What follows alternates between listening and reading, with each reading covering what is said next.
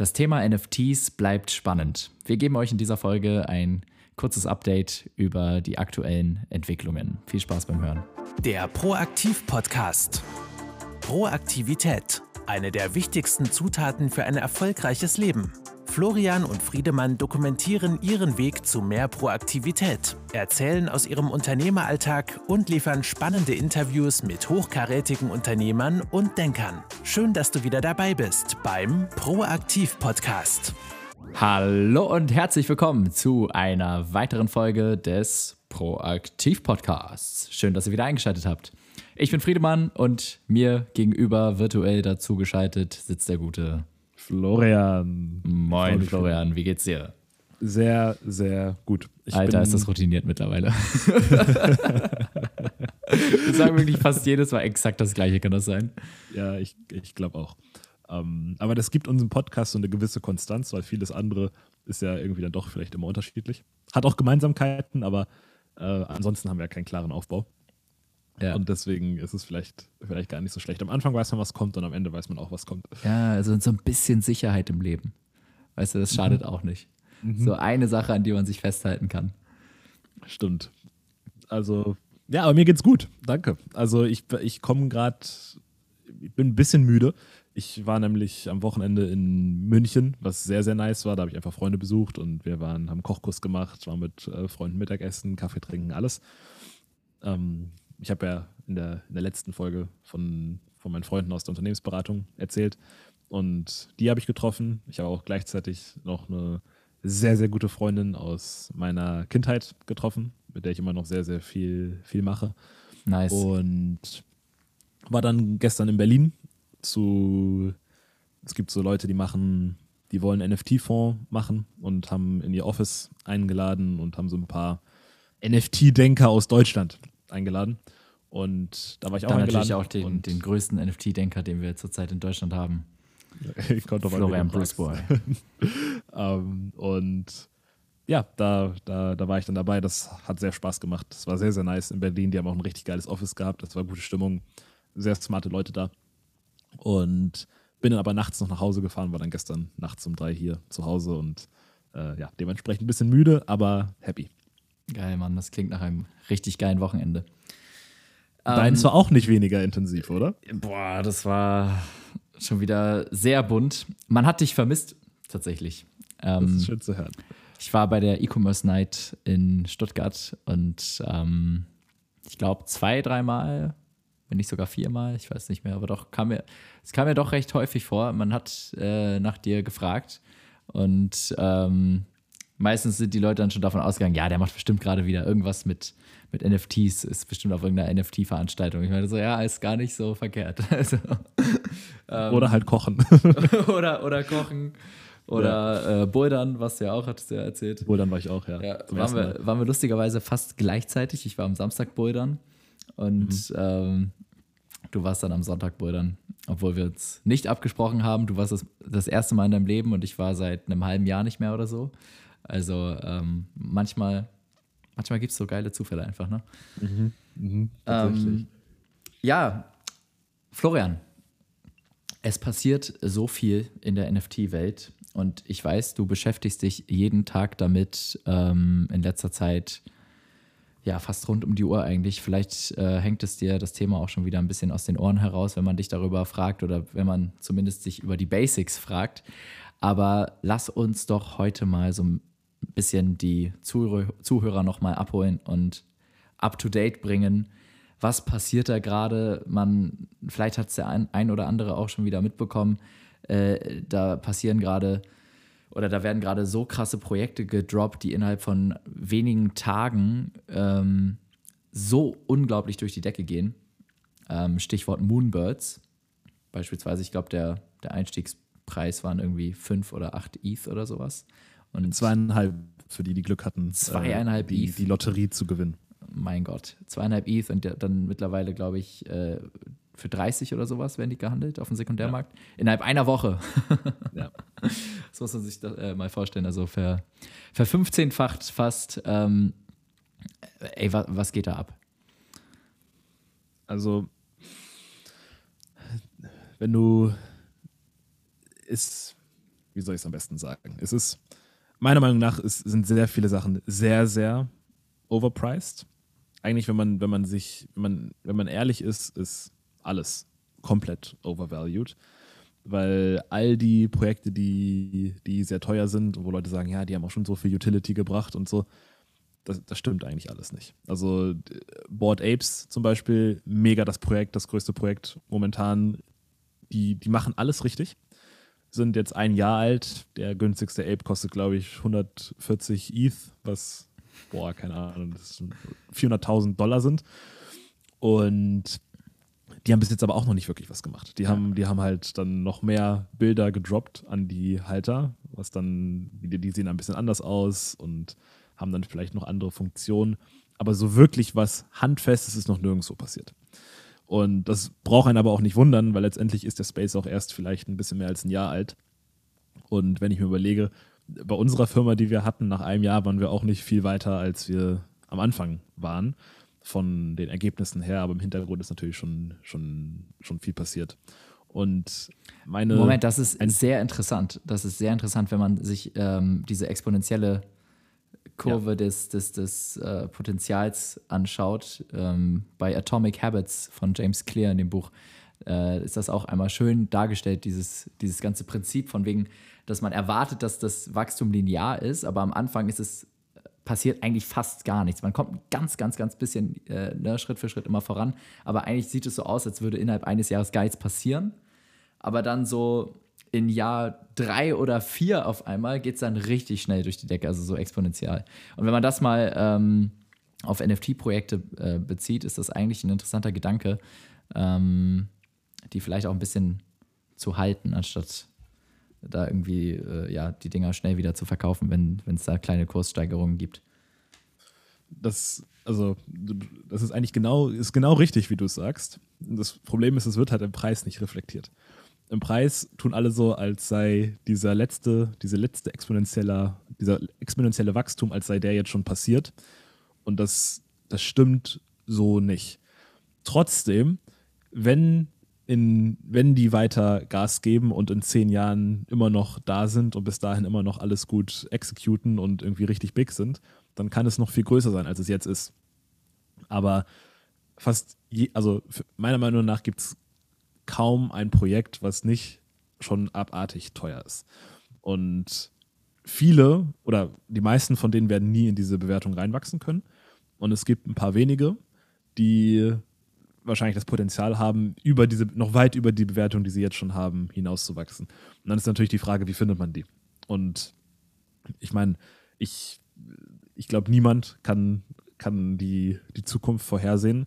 Und selbst wenn man es könnte, wenn sich eine kleine Sache ändert, verändert sich auf einmal auch alles in der Zukunft.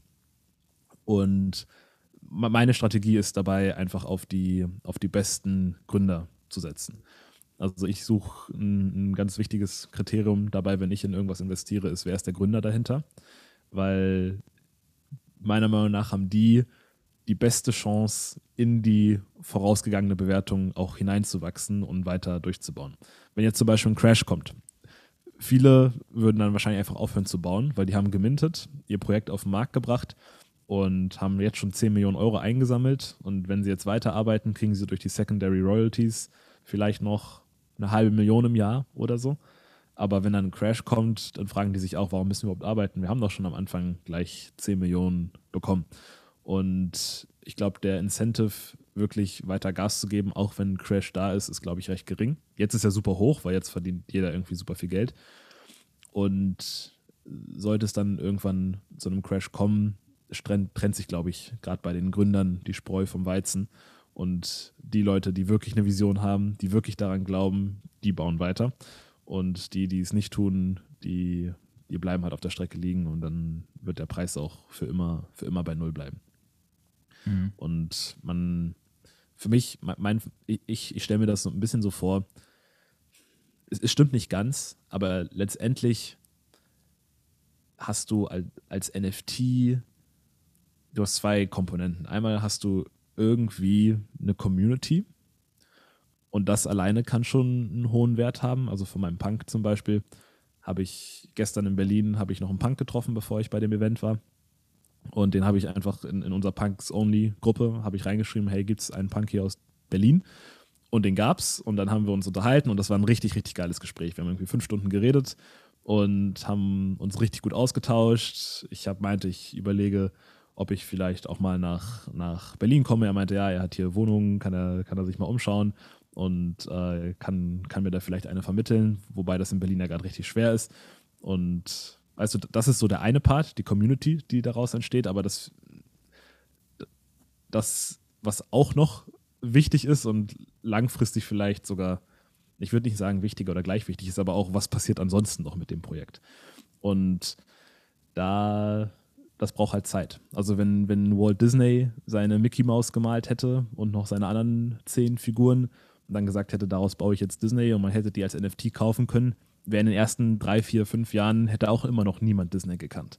Das dauert dann 40 Jahre oder 30 oder 20 Jahre, bis Disney Disney ist. Und dann, wenn du dann vor 20 Jahren diese Mickey Mouse gern auch für 100.000 oder so gekauft hättest, äh, würdest du trotzdem jetzt auf einem Asset sitzen, was wahrscheinlich, ich weiß nicht, 50 Millionen wert ist oder was auch immer. Und ähm, ja, ich, ich, ich glaube, wir sind gerade in einer interessanten Stufe des Markts, wo es einfach alles ein bisschen heiß läuft. Und ich persönlich erwarte noch dieses Jahr einen Crash. Okay, du, du erwartest dieses Jahr noch einen Crash, damit ich das richtig verstanden habe. Ähm, also woher kommt diese Annahme? Genau, was ich mir jetzt so ein bisschen zusammenreime daraus, ist, äh, dass einfach alles super overpriced ist und dass die ganzen tatsächlichen Firmen, die da ja dahinter stecken, das ist ja mehr als einfach nur jetzt äh, ein paar hübsche Bildchen, sondern da soll ja auch wirklich was entwickelt werden mit dem Geld, was da rein investiert wird, ähm, dass die einfach gar nicht hinterherkommen, sage ich mal, so schnell hinterherkommen, dass sie tatsächlich dieser Overvaluation ähm, gerecht werden.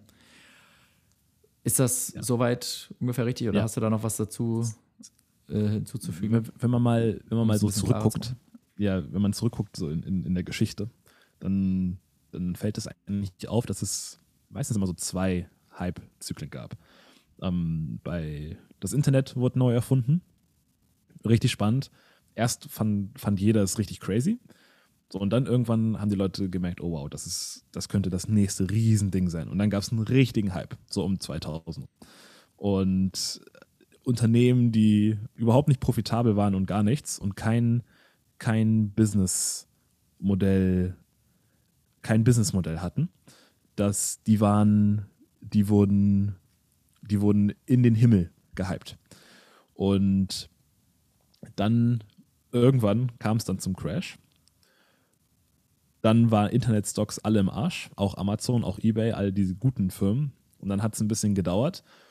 Und dann kam der zweite Hype-Zyklus, in dem wir uns jetzt immer noch befinden, der aber deutlich, deutlich nachhaltiger ist und wo dann wirklich mehr auf Qualität als auch einfach nur darauf gesetzt wurde, dass wir jetzt im Internet-Space sind. Am Anfang ist es halt so schwierig. Die meisten verstehen, okay, das Internet ist jetzt das neue große Ding. Dann ist aber die Frage, wer in, aus dem Internet wird das neue große Ding. Man hätte auch auf Yahoo setzen können. Und die waren ja auch lange groß. Man hätte auch auf Nokia setzen können. Und dann kam auf einmal Apple. Bei Yahoo kam auf einmal Google. Und es gibt, es gibt,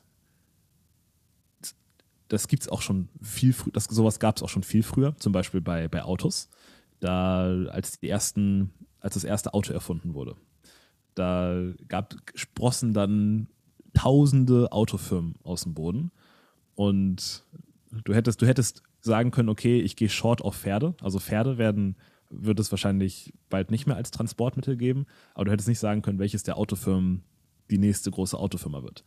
Und da, da bedarf es dann meistens erstmal wieder ein Crash, wo die Euphorie raus ist, wo der Hype raus ist, wo das Geld von Investoren raus ist, um dann zu schauen, okay, wer ist wirklich einer der Gründer, wer meint es, einer der Gründer, die es wirklich durchziehen wollen, die es durchziehen können wer meint es wirklich ernst. Und dann kommt es zur zweiten, deutlich nachhaltigeren Welle, die dann, die dann über, meistens über Jahrzehnte sich weiterentwickelt. Ähnlich auch bei, bei, bei Kryptowährungen. Mhm. Der so, gut, es gab 2013 schon einen Crash, aber da war das wirklich nicht in aller Munde. Und so wirklich in aller Munde ist Bitcoin und Ethereum erst 2017 gekommen.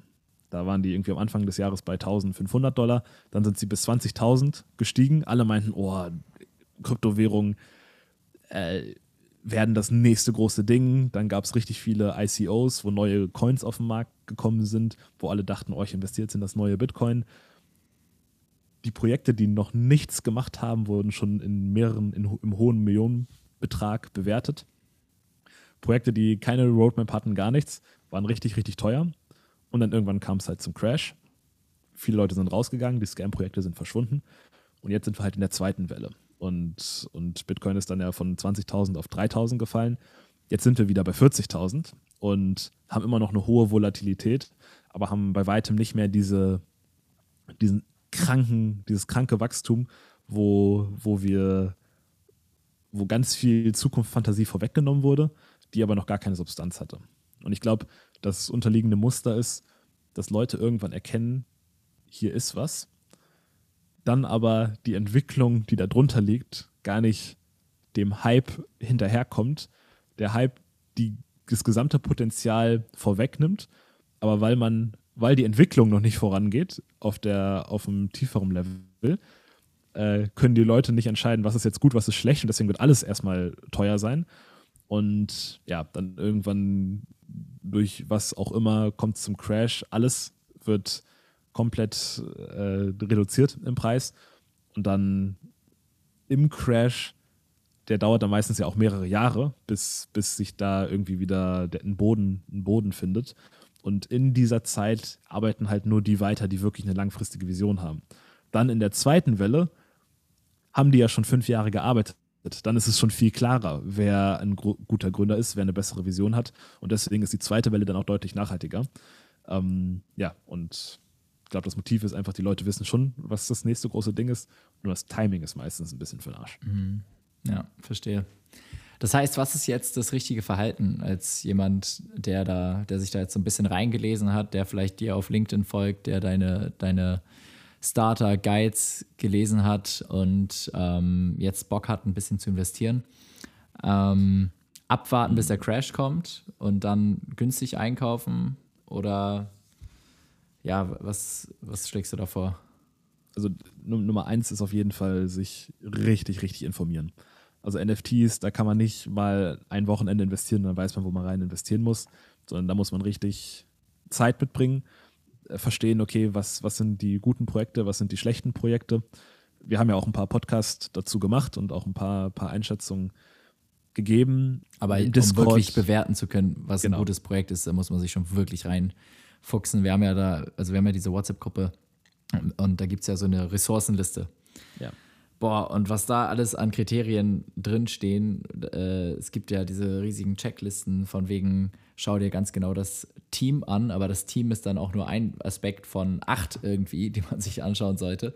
Ähm, also das ist, ja, wie du sagst, eigentlich, eigentlich nicht eine Sache von einem, von einem Wochenende, sondern ja. da muss man richtig committed sein, was sich ja auch darin äußert, dass ich glaube, in dieser Gruppe, ey, locker 100 Nachrichten oder sowas am Tag geschrieben werden. Alle sind da die ganze Zeit voll an Feier.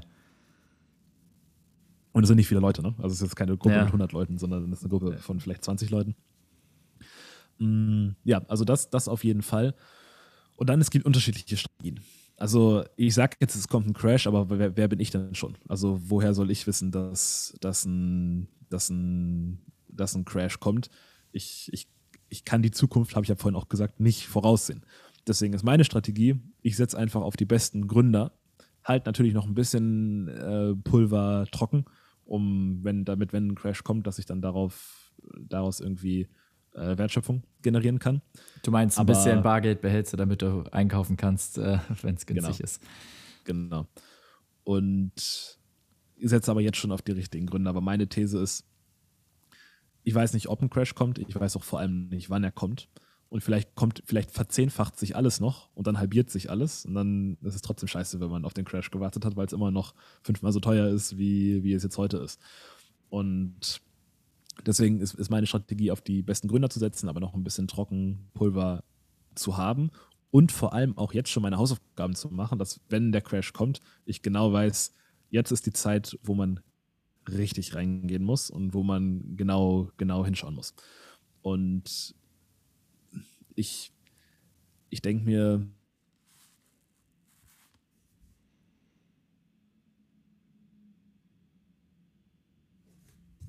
wieder die Geschichte anguckt, ein Amazon ist, war vor der Spekulationsblase da um 2000 rum, war Amazon bei einem Euro, die Aktie.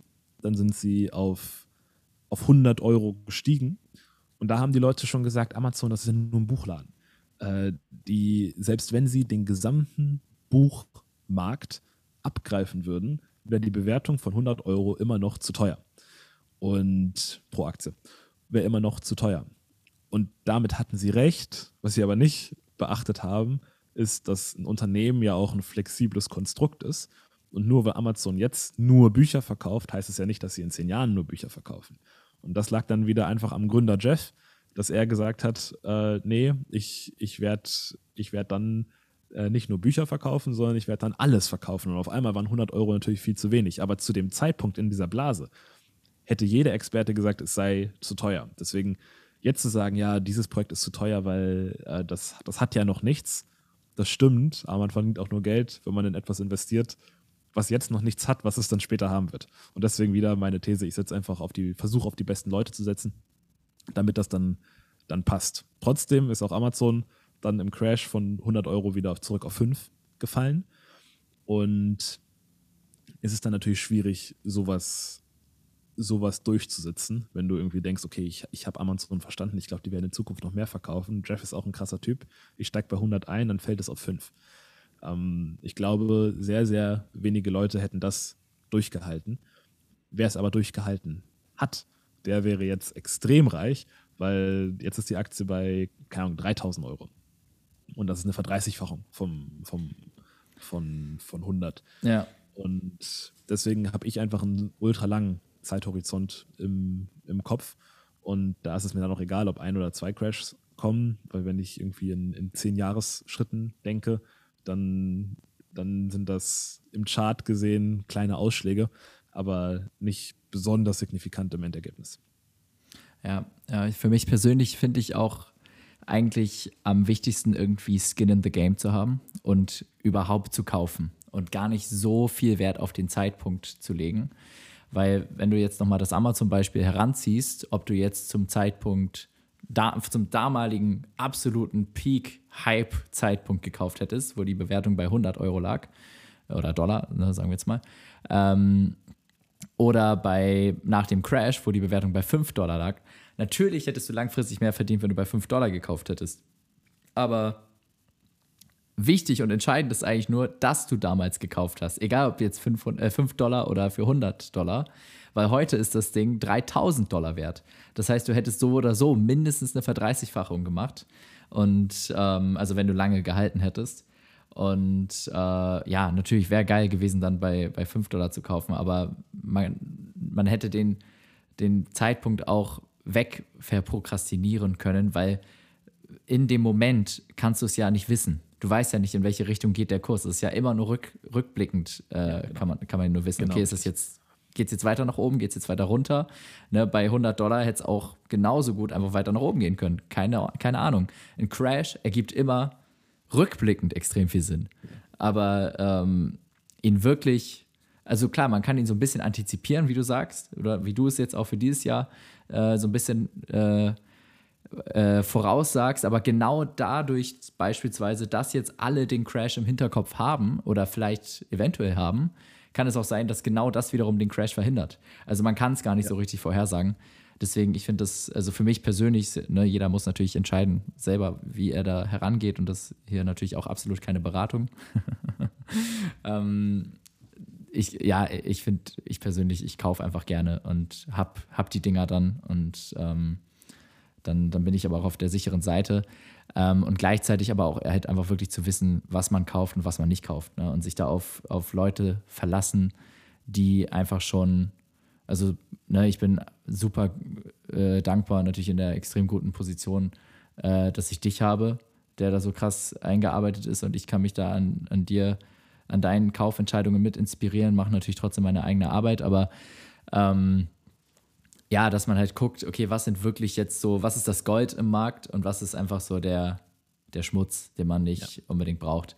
Und es gibt viel Schmutz und in der Regel äh, lässt sich das auch relativ leicht identifizieren, wenn es halt wirklich einfach so eine, ähm, ja, einfach so ein bisschen so eine Too Good to Be True Geschichte ist oder einfach so absolut, also ja, man kennt die Gründer überhaupt nicht, die haben noch einen Zero Track Record und so weiter. Ähm, und wiederum auf der anderen Seite, wenn du dann einen Gary Vee da hast, da weißt du auch ganz genau, eigentlich egal, was der macht, also egal, was der an NFTs auf den Markt bringt, fast alles davon oder man kann eigentlich theoretisch alles davon guten Gewissens äh, fast blind kaufen oder zumindest denke ich mir das, weil der Dude hat einfach Vayner Media aufgebaut. Das heißt, er ist ein äh, Marketing-Mogul. Er ist super krass vernetzt. Seine Reputation ist äh, das aller, aller, allerwichtigste für ihn. Er, ähm, er, er liebt, sage ich mal, die, die Menschen. Er, er lebt für den kleinen Mann oder von, von Broke to Boss quasi. Äh, das ist so seine, seine Hero-Story. Und ähm, er hat sich ja jetzt auch eigentlich komplett abgewendet von Vayner Media und macht eigentlich nur noch seine NFT-Sachen. So, das heißt, das ist so sein großes Ding, was er für die nächsten Jahrzehnte plant.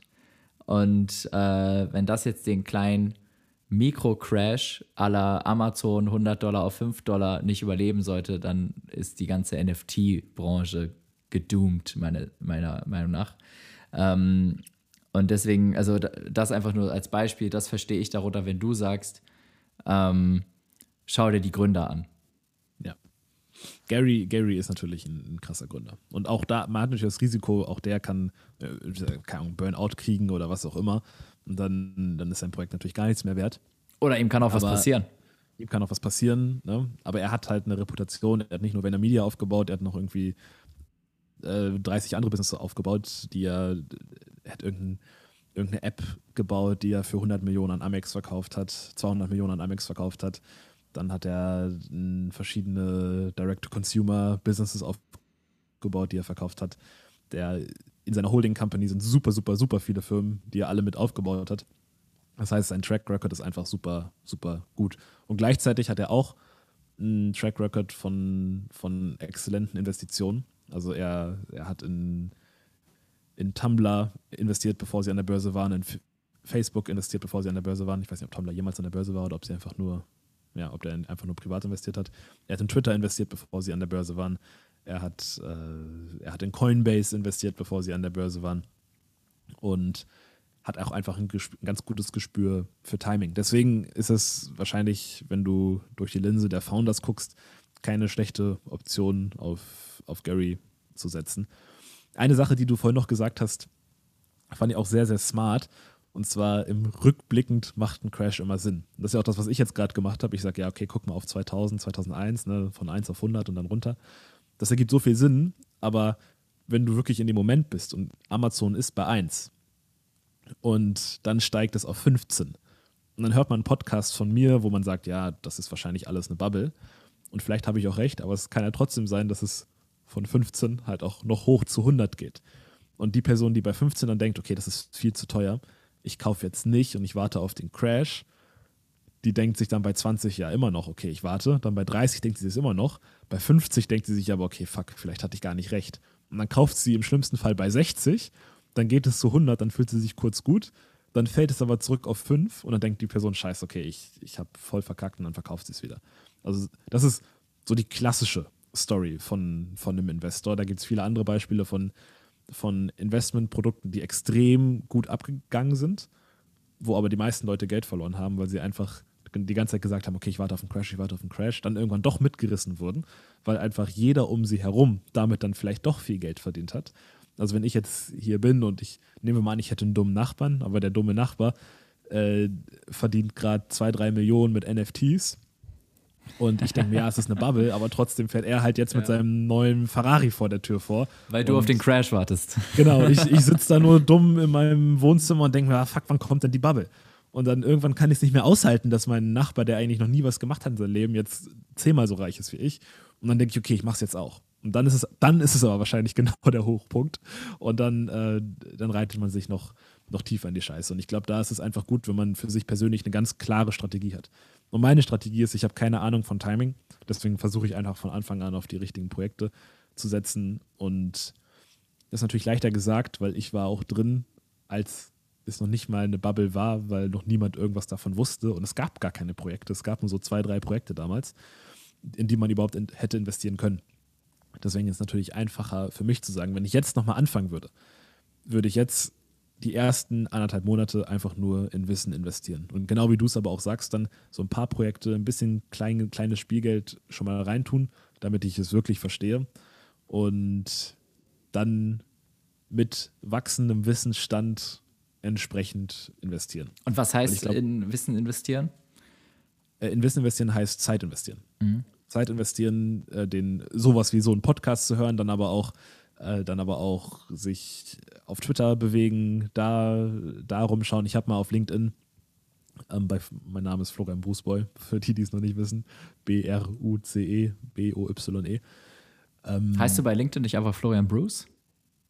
Ach, mal so, mal so. Ich glaube, das ist eine gute Frage. Ich, keine Ahnung. Ich glaube, man, man, man, man, findet, findet dich auf jeden ja. Fall. Ja. So viele ähnlich klingende Leute gibt es auf jeden Fall nicht da habe ich einen Post mal gemacht. So, du willst anfangen, im NFT-Bereich irgendwas zu machen, dann, dann, dann folge diesen Leuten auf Twitter, guck dir diese zwei YouTube-Videos an. Das ist überhaupt nicht vollumfänglich, aber das ist schon mal ein Einstieg. Und dann, dann ist man in Discord-Servern und dann redet man da mit Leuten und dann kommt man schon weiter. Also Leute sind ja total schlau. Das ist ja, ja, ist ja nicht, nicht schwierig, man muss halt nur entsprechend die Zeit investieren. Und warum ich das sage, ist, ich glaube, auch wenn dir jemand damals bei Amazon gesagt hat, bei 70, das ist eine richtig geile Firma, die wird langfristig richtig big, wenn du selber nicht die Hausaufgaben gemacht hast, hättest du sie spätestens bei 5 Dollar am Tiefpunkt verkauft. Mhm. Mhm. Und deswegen ist das für mich. Oder vielleicht auch schon bei 100 Dollar, aber nicht, wahrscheinlich nicht auf die, auf die 3000 äh, durchgehalten. Ja, genau, auf die drei. Ja. Die einzige Person, die Amazon gehoddelt hat, bis auf die 3000, ist Jeff Bezos. Und er ist jetzt der zweitreichste Mann der Welt. Die einzige Person, die Tesla von Anfang an durchgehoddelt hat, war ja. Elon Musk. Ja. Egal ob Crash oder kein Crash. Und er ist jetzt, er ist jetzt der reichste Mensch der Welt. Natürlich ist das auch so ein bisschen Survivorship Bias, weil wir sehen ja nur die, die es erfolgreich gemacht haben. Viele der Leute, die pleite gegangen sind, sind auch die einzigen Leute, die ihre Aktien durchgehoddelt haben, bis sie That's dann wirklich true. wertlos waren. Ähm, und auch wieder da komme ich wieder zu dem Punkt zurück. Die richtigen Founder braucht man.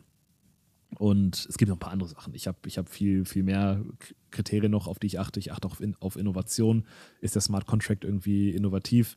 Da habe ich ein paar Kontakte, die mir da auch helfen, das auszulesen. Dann, dann habe ich natürlich noch ein Netzwerk und so, womit ich noch viel besser evaluieren kann.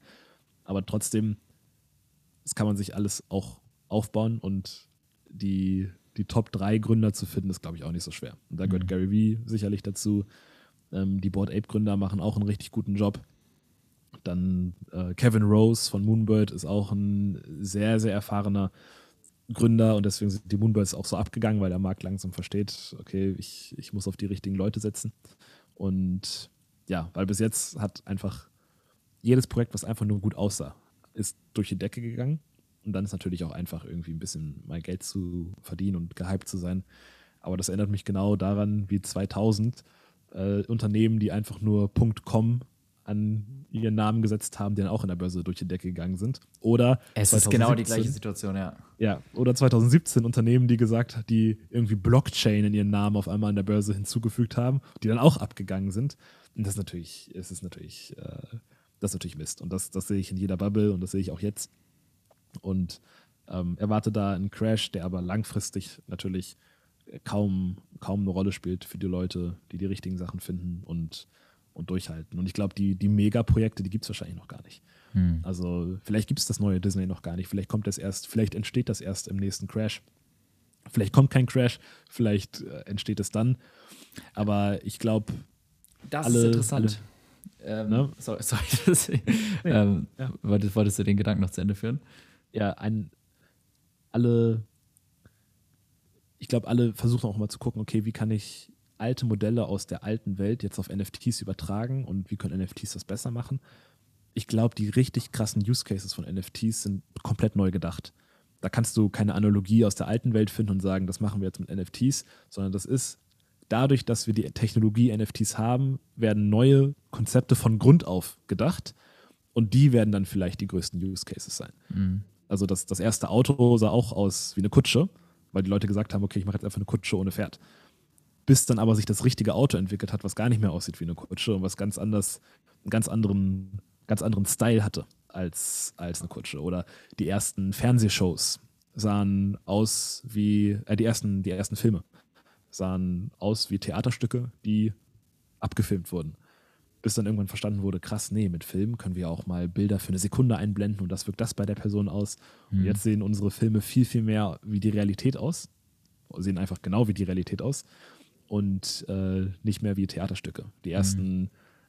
Fernsehwerbungen waren einfach nur Radiowerbung mit Bild, wo die Person da mit ihrem Mikrofon stand, wie wir beide jetzt, und äh, einfach irgendwas reingesprochen hat. Und ich glaube, genauso wird es bei NFTs jetzt äh, werden irgendwie, ja, das jetzt, jetzt werden einfach irgendwelche Konzepte aus der alten Welt darauf übertragen, aber ich glaube, in fünf Jahren sehen NFTs ganz anders aus als jetzt und sind ganz anders integriert in dem, was wir machen als jetzt, weil wir jetzt einfach die Technologie haben und jetzt von neu gedacht wird und gute Gründer sich da neue Gedanken machen und deswegen glaube ich, ein Teil der größten Projekte gibt es vielleicht jetzt schon, aber ich glaube auch ein großer Teil der großen Projekte, die, die in 10, 20 Jahren eine Rolle spielen, gibt es noch gar nicht und kommen vielleicht erst in drei Jahren raus.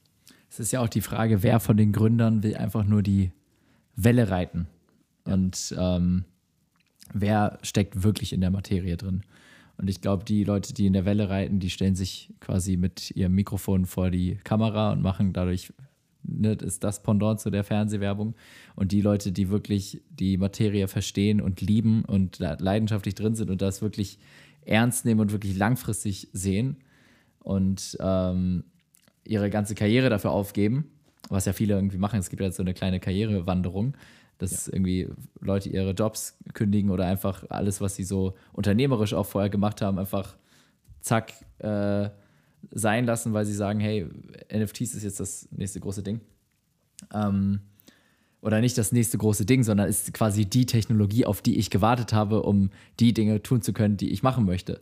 Und ähm, ich glaube, das sind die Leute, die da wirklich ja, äh, langfristig richtig was reißen werden. Was ich, was ich interessant fand, war der Gedanke, ähm, die Projekte, die wirklich erfolgreich werden und langfristig bestehen werden, sind eventuell heute noch gar nicht gegründet. Also mit hoher Sicherheit sind viele davon heute noch nicht gegründet, aber es kann genauso sein, dass alles, was heute gegründet ist, gegen die Wand fährt und ähm, alles, was langfristig in, oder alles, was wir in zehn Jahren sehen werden, heute noch gar nicht existiert. Und das finde ich ist auch ein sehr interessanter Gedanke, um einfach sich mal vor Augen zu führen, potenziell, wo wir überhaupt gerade stehen. Also was gerade so die, ähm, die, die, die Phase ist dieser, der Entwicklung dieses ganzen neuen Marktes und dieser ganzen neuen Möglichkeiten, die jetzt bestehen. Und das alleine sich heute mit dem Thema auseinanderzusetzen und vielleicht heute sogar schon ein bisschen zu kaufen und zu traden, zu verstehen, wie das Ganze so rein technisch funktioniert, ein bisschen Erfahrung und Übung drin zu sammeln, selbst wenn es nur ein paar hundert Euro sind, die man da hin und her schiebt, ähm, vielleicht noch unter denjenigen zu sein, die noch, äh, die noch Gas-Fees zahlen. das wird ja. bald auch nicht mehr der Fall sein. Ähm, ich glaube, das alleine kann schon so ein Leap ahead sein. Und ähm, ja, quasi, wenn man heute schon so ein bisschen zum NFT-Native wird und nicht erst später, wenn es so, wenn es so ähm, ja, breite Masse ist und einfach sich schon richtig krass weiterentwickelt hat.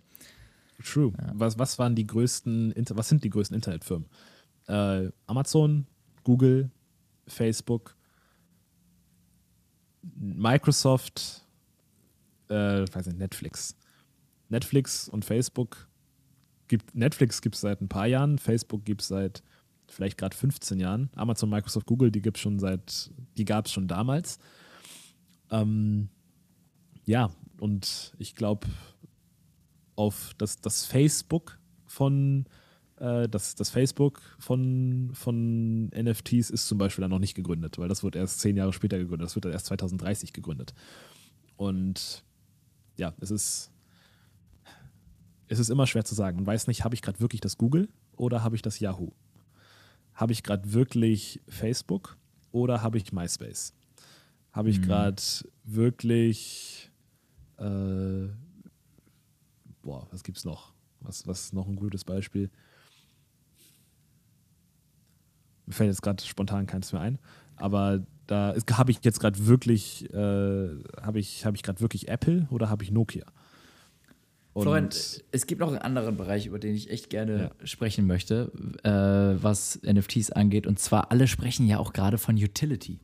Ja, das ist eine gute Sache. Und ähm, was bedeutet das eigentlich mit, mit, mit äh, NFTs? Weil das Ding ist, wenn du Facebook und MySpace dir anschaust, damals hättest du wirklich, du hast ja wirklich gar nicht sagen können. Jetzt, also be beide beziehen sich ja irgendwie so auf äh, soziales Netzwerke und soziale, also soziale Medien. Den Begriff gab es damals noch nicht, aber irgendwie so äh, das erste Mal eine Website, wo Menschen miteinander sich verbinden können.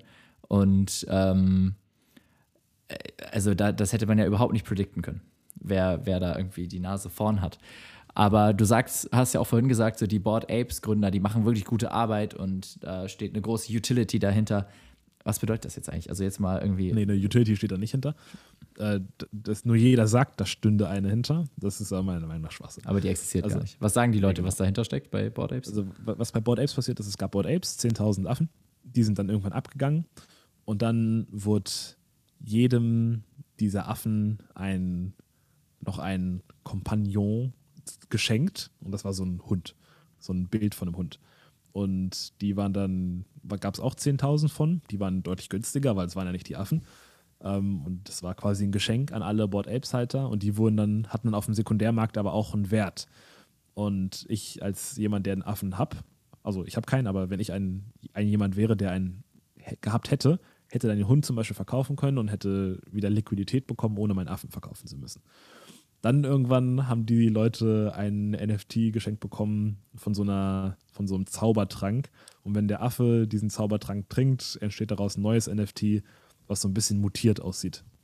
Und davon hat jeder Affe zwei Getränke bekommen und konnte sich dann so zwei Mutanten generieren. Und ähm, jetzt gibt es am Samstag ein, ein NFT-Drop von äh, deren Metaverse-Land. Die wollen ein Metaverse aufbauen, das heißt Other Side. Und da wird, in jedem Metaverse gibt es natürlich Land und die machen jetzt den, den ersten Teil des Land-Sales, passiert jetzt am Samstag. Und der wird wahrscheinlich ziemlich erfolgreich verlaufen und da sagen die Leute, das ist auch Utility. Letztendlich denke ich mir, ja, ich verstehe, dass es für dich Utility ist als Halter, weil du hast viel Geld damit verdient. Aber wirklich von Grund auf gedacht ist nichts anderes passiert, als dass du einfach nur neue Bilder geschenkt bekommen hast. Mhm. Aber eine richtige Utility dahinter besteht noch nicht. Sollte irgendwann dieses Metaverse von denen wirklich relevant sein und du hast damals so ein Land bekommen und du kannst jetzt auf dem Land was bauen, du kannst dein Land vermieten oder jedes große Unternehmen will irgendwie Land im, im Other Side Metaverse haben, dann ist das natürlich eine riesen Utility. Aber Stand jetzt kann man das noch nicht bewerten. Und das ist wieder sowas, wo man sagt, okay, ich, ich, ich habe eine Wahrscheinlichkeit, dass das in der Zukunft richtig groß wird und deswegen ist es jetzt schon Utility. Aber wirklich Utility hat das nicht. Und was aber zum Beispiel Utility wäre, ist mh, hm, sowas wie, ich habe ja mal in irgendeiner Folge im Januar, habe ich mal irgendwie gesagt, drei Use Cases von NFTs, einfach um es noch ein bisschen, bisschen klarer zu verdeutlichen was man damit jetzt schon machen kann. Und da habe ich ja auch über den Flyfish Club geredet, ein Restaurant, wo du mit dem NFT Mitglied bist, dann da essen gehen kannst. Wenn du aber nicht da essen gehst, kannst du deinen NFT auch vermieten. Und das ist quasi die, NF die NFT-Version einer Mitgliedschaft, und dadurch, dass es ein NFT ist, ist es aber besser, weil du die Mitgliedschaft wirklich besitzt. Du kannst, wenn du nicht mehr Teil dieses Clubs sein möchtest, die verkaufen. Das heißt, es ist ein Asset und wenn du sie nicht nutzt, die Mitgliedschaft, kannst du sie auch vermieten. Das heißt, es ist quasi fast sogar wie eine Immobilie, die regelmäßig äh, passives Einkommen einspielt, solange das Restaurant irgendwie Relevanz hat, auch für Leute außerhalb. Das ist eine Real-Life-Utility, weil mit diesem NFT, egal was der Markt macht, kann ich immer in diesem geilen Restaurant in New York essen gehen. Und kann da, äh, trefft da wahrscheinlich andere Leute, die spannend sind. Und ja, das ist eine Real-Life-Utility. Das Problem bei einer Real-Life-Utility ist, das deckt natürlich das Upside-Potential von dem NFT. Mhm. Also ja. dieses NFT wird niemals 2000 ETH wert sein oder so, weil es ist immer noch nur ein Restaurant, das ich besuchen kann. Und deswegen ist es vielleicht auch gar nicht so schlau für manche Projekte momentan, Real-Life-Utility hinzuzufügen, weil das so ein bisschen auch den, den, die Decke, wo die Preisentwicklung hingehen kann, aus den Segeln nimmt, weil auf einmal muss man das daran bemessen. Also Aber wird es sich irgendwann, äh, äh, werden diese Projekte nicht irgendwann eingeholt? Dadurch, dass sie quasi, also wenn sie keine Real-Life-Utility haben, sondern einfach nur, ich sag mal, der Glaube, es ist ja einfach nur der Glaube, der den Preis hochhält und Verknappungsmechanismen. Ähm, und irgendwann muss es ja mal platzen, gewissermaßen. Und, oder irgendwann muss auch mal was dahinter stehen. Vielleicht auch nicht, vielleicht äh, reicht auch die Legende, vielleicht reicht auch die Story, vielleicht die, der Gründer dahinter, um den Preis hochzuhalten. Ich meine, äh, ein Picasso hat auch keinen großen Nutzen, aber ähm, ist natürlich trotzdem alleine wegen der Story ähm, und wegen, wegen der Knappheit und wegen der Brisanz so viel wert. Ähm, genau, aber Du, die Frage Ja. ist, die müssen ja irgendwann eingeholt werden. Eigentlich muss es doch langfristig schlau sein, wenn du Utility hast. Das glaube ich auch. Und das aber, da komme ich wieder zu dem Punkt, dass ich sage, ich glaube, die beste Utility ist vielleicht aber auch eine Web3 Native Utility, über die wir jetzt vielleicht noch gar nicht nachdenken, über die, die jetzt noch gar nicht, weil das Ökosystem drumherum noch gar nicht aufgebaut ist. Wir haben noch kein Metaverse und wir sind auch noch wirklich nicht Ja. nah dran, ein Metaverse zu haben. Das kommt vielleicht in zwei, drei Jahren, wenn die Hardware dazu auch existiert, aber bis jetzt ist das Metaverse, sieht das schlechter aus als jedes Computerspiel. Also wenn, man COD spielt, fühlt man sich mehr im Metaverse, als wenn man in eins dieser Metaversen gibt, rumläuft, die es, die es jetzt schon gibt. Wenn da irgendwann mal die Hardware hinzukommt und wir da auf einmal auch eine sekundäre Welt aufgebaut haben, dann gibt es vielleicht nochmal andere Utility, als die jetzt gibt. Ähm, aber momentan ist der Incentive eigentlich keine große Utility zu haben. Wenn dann Crash kommt, dieses Restaurant-NFT wird wahrscheinlich gar nicht so krass crashen, weil da weißt du immer noch, was du dafür kriegst. Bei allen anderen, wo es nur um die Story, nur um die Dynamik geht, die haben unendlich Potenzial nach oben, aber halt auch entsprechend unendlich Potenzial nach unten. Dann gibt es ein paar wenige, die sind so, wie du es gesagt hast, so wie ein Picasso oder ein Leonardo da Vinci.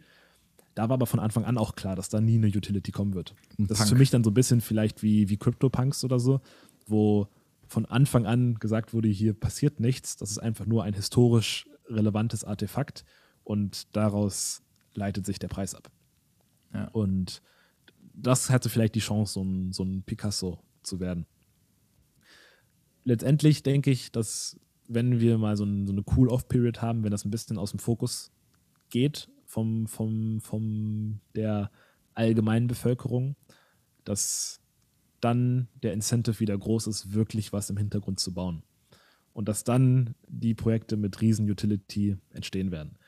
Ähm, vielleicht noch als so ein bisschen für, fürs Verständnis, was ist, was sagen die Projekte, die es jetzt gerade gibt, was sie für eine Utility später haben werden. Was Gary Vee zum Beispiel sagt, ist, er hat da seine, seine 200 Figuren da gemalt und er möchte daraus das nächste Disney machen. Also er will, dass diese 200 Figuren überall extrem relevant werden und möchte da sein, sein Imperium drauf, drauf ausbauen. Er möchte Mickey Mouse von NFTs werden. Und irgendjemand wird es auf jeden Fall werden. Irgendjemand wird die neue Mega-Brand basierend auf NFTs aufbauen. Das, das finde ich ziemlich klar. Jede neue Technologie gebärt immer irgendwann eine neue Mega-Brand. Bei Bücher, auf der Technologie Bücher wurde Harry Potter gegründet, auf der Technologie animierter Film wurde Disney gegründet, auf der Technologie Comics wurde Marvel gegründet, ähm, auf der Technologie äh, Filme wurde Star Wars gegründet. Also jede Technologie hat so seine Mega-Brand. Und bei NFTs erwarte ich auch, dass eine Mega-Brand da neu geboren wird. Und das könnte Gary V's V-Friends sein, muss aber nicht, aber das ist sein Plan. Das heißt, er versucht jetzt aus seinen, mit seinen Figuren Kinofilme zu machen, mit seinen Figuren Kinderfilme zu machen, Kinderbücher, Gesellschaftsspiele, ähm, äh, Computerspiele, iPhone-Spiele, die überall auf der Welt so relevant zu machen, wie Disney es jetzt ist. Und dann hast es natürlich einen extrem Wert, wenn du, wenn du Teil dieses Ökosystems mitbesitzt, dann ist es so fast wie so eine Aktie, die du von, von dem Disney hast und hast dann dadurch einen Wert, dass du einfach ein Teil dieses Ökosystems bist. Und ich glaube, wir können uns alle darauf einigen, dass wenn man jetzt eine der einzigartigen von äh, Walt Disney selbst gemalten Mickey Mouse Skizzen hatte, die er damals gegründet, die er damals skizziert hat und als NFTs ausgegeben hat, hat er natürlich nicht, weil es damals nicht gab, aber hätte er es getan, dass die jetzt wahnsinnig viel wert werden. Und das ist zum Beispiel das, was, was Gary Vee versucht. Bei Moonbirds versuchen die eine, eine richtige Community aufzubauen mit Treffen überall auf der Welt, mit äh, Konferenzen, wo die Moonbirds hingehen. Die versuchen, äh, die versuchen, die Geschenke dir zukommen zu lassen. Also all, all solche Sachen. Jeder versucht sich irgendwie so ein bisschen mit Utility. Aber auch das alles braucht Zeit. Und ich glaube, die Geduld, niemand in dem Space hat wirklich Geduld. Und das kann ich auch niemandem verübeln, weil wenn du 50.000 innerhalb von einer Woche verdienen kannst oder auch 50.000 innerhalb ja. von einer Woche verlieren kannst. Alle haben dann, FOMO, alle haben Angst, was zu ja. verpassen. Ja. Und dann gibt es auf Instagram, weißt du, ich kenne mich echt gut aus mit den ganzen Leuten auf, in NFTs. Dann habe ich letztens mal auf Instagram nach NFTs geschaut und dann haben Leute, von denen ich noch nie gehört habe, haben irgendwie gesagt, ja, und hier, ich bin so reich mit NFTs gewesen und das und das und das. Und da hat er ein NFT gezeigt, was er hat, dann noch ein anderes NFT gezeigt, was er hat und wie viel das wert ist. Da habe ich mir die mal beide angeguckt, die beiden NFTs. Und die waren einfach in komplett unterschiedlichen Wallets und hatten überhaupt nichts miteinander zu tun. Aber es ist einfach, jetzt gibt es dann Leute auf Instagram, die irgendwie so tun, als seien sie die ultra krassen und generieren FOMO, obwohl sie selber in echten gar nichts gemacht haben, sondern einfach nur diese, mhm. diese Welle reiten werden. Und das macht es natürlich noch schwieriger. Ja, verstehe. Spannend, spannend. Ähm, wie würdest du jetzt oder was würdest du jetzt noch mitgeben den Leuten, die vielleicht das FOMO jetzt auch spüren? Die Frage ist, warum verspürst du FOMO? Verspürst du FOMO, weil du richtig viel Cash machen möchtest? Dann, ja, dann, äh, wobei die Lösung ist eigentlich bei beiden die gleichen. Verspürst du FOMO, warum, weil du richtig viel Cash machen möchtest oder verspürst du FOMO, weil du denkst, das kann wirklich das neue große Ding sein und du fühlst dich ein bisschen abgehängt. In beiden Fällen ist dann die, die Antwort, such dir vielleicht meinen LinkedIn-Post raus, mach die Sachen, die ich da beschrieben habe, das ist schon mal ein guter, seichter Einstieg. Und dann Netzwerke mit Leuten. Es gibt ja. Meetups in Berlin, es gibt Meetups in Amsterdam, es gibt Meetups in Paris, es gibt Meetups in München, es gibt Meetups in Hamburg, es gibt überall NFT-Meetups. Verbinde dich mit gleichgesinnten ja. Leuten und ja, begib dich dann auf die intellektuelle Reise von NFTs und ja, dann, dann triff vor allem deine eigene Entscheidung und, und zieh die dann durch. Es ist ja jetzt auch bald äh, so eine, äh, eine Convention in, wo denn? Düsseldorf, glaube ich, oder, oder ja. Köln, äh, von, von Greater. Da ist auch Gary V. Und ich ja. glaube, da wird es auch recht viel um NFTs wahrscheinlich gehen. das kann gut. Ich habe es letztens, also ja in Köln, 29. 30. Juli. Äh, vielleicht sieht man dich dann ja auch da. Das könnte. Ja, aber genau, einfach solche Sachen zu, zu besuchen. Ich glaube, das ist immer sinnvoll, sich mit Leuten auszutauschen. Ich persönlich und ich, Florian, ich weiß, das ist auch dein Mantra. Ich bin immer großer Fan von Skin in the Game. Nicht, nicht nur gucken, schnuppern und reden, sondern auch machen. Ja. Ähm, aber halt vielleicht nicht gleich das Haus verkaufen und genau. Moonbirds shoppen, sondern genau. Schritt für Schritt. Und ja. man hat Zeit und ja, also ein, es gibt ein Projekt, Rush. was ein bisschen, bisschen komplexer ist, ist Pixel Vault. Mhm. Die haben meiner Meinung nach ein extrem, extrem starkes Team. Und was die, die, die wollen so eine Medien-Company aufbauen. Unter anderem wollen sie aber auch ein Computerspiel rausbringen ähm, mit, ihren, mit ihren Figuren, was glaube ich recht big werden könnte, wenn es gut läuft. Es ist nicht so einfach, aber ein Computerspiel zu machen.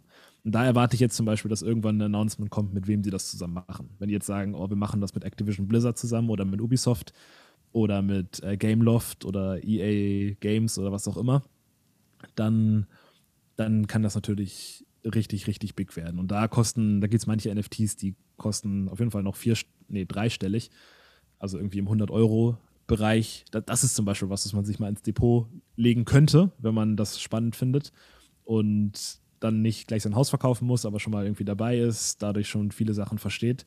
Weil auch wenn die neuest, die nächst, die größt, zehn größten Mega-Brands, die auf NFTs basieren, alle noch nicht existieren würden, wenn man keine Ahnung vom Space hat, wird man auch erst dann davon erfahren, wenn es schon viel, viel zu spät ist und man sein Haus verkaufen müsste, um dann da noch dran teilzuhaben. Und sich jetzt zu denken, okay, ich warte auf einen Crash und dann informiere ich mich darüber. Ich glaube, das ist illusorisch. Ich glaube, wenn ein Crash kommt, denkt jeder oder denken die meisten, okay, NFTs waren ein Scam.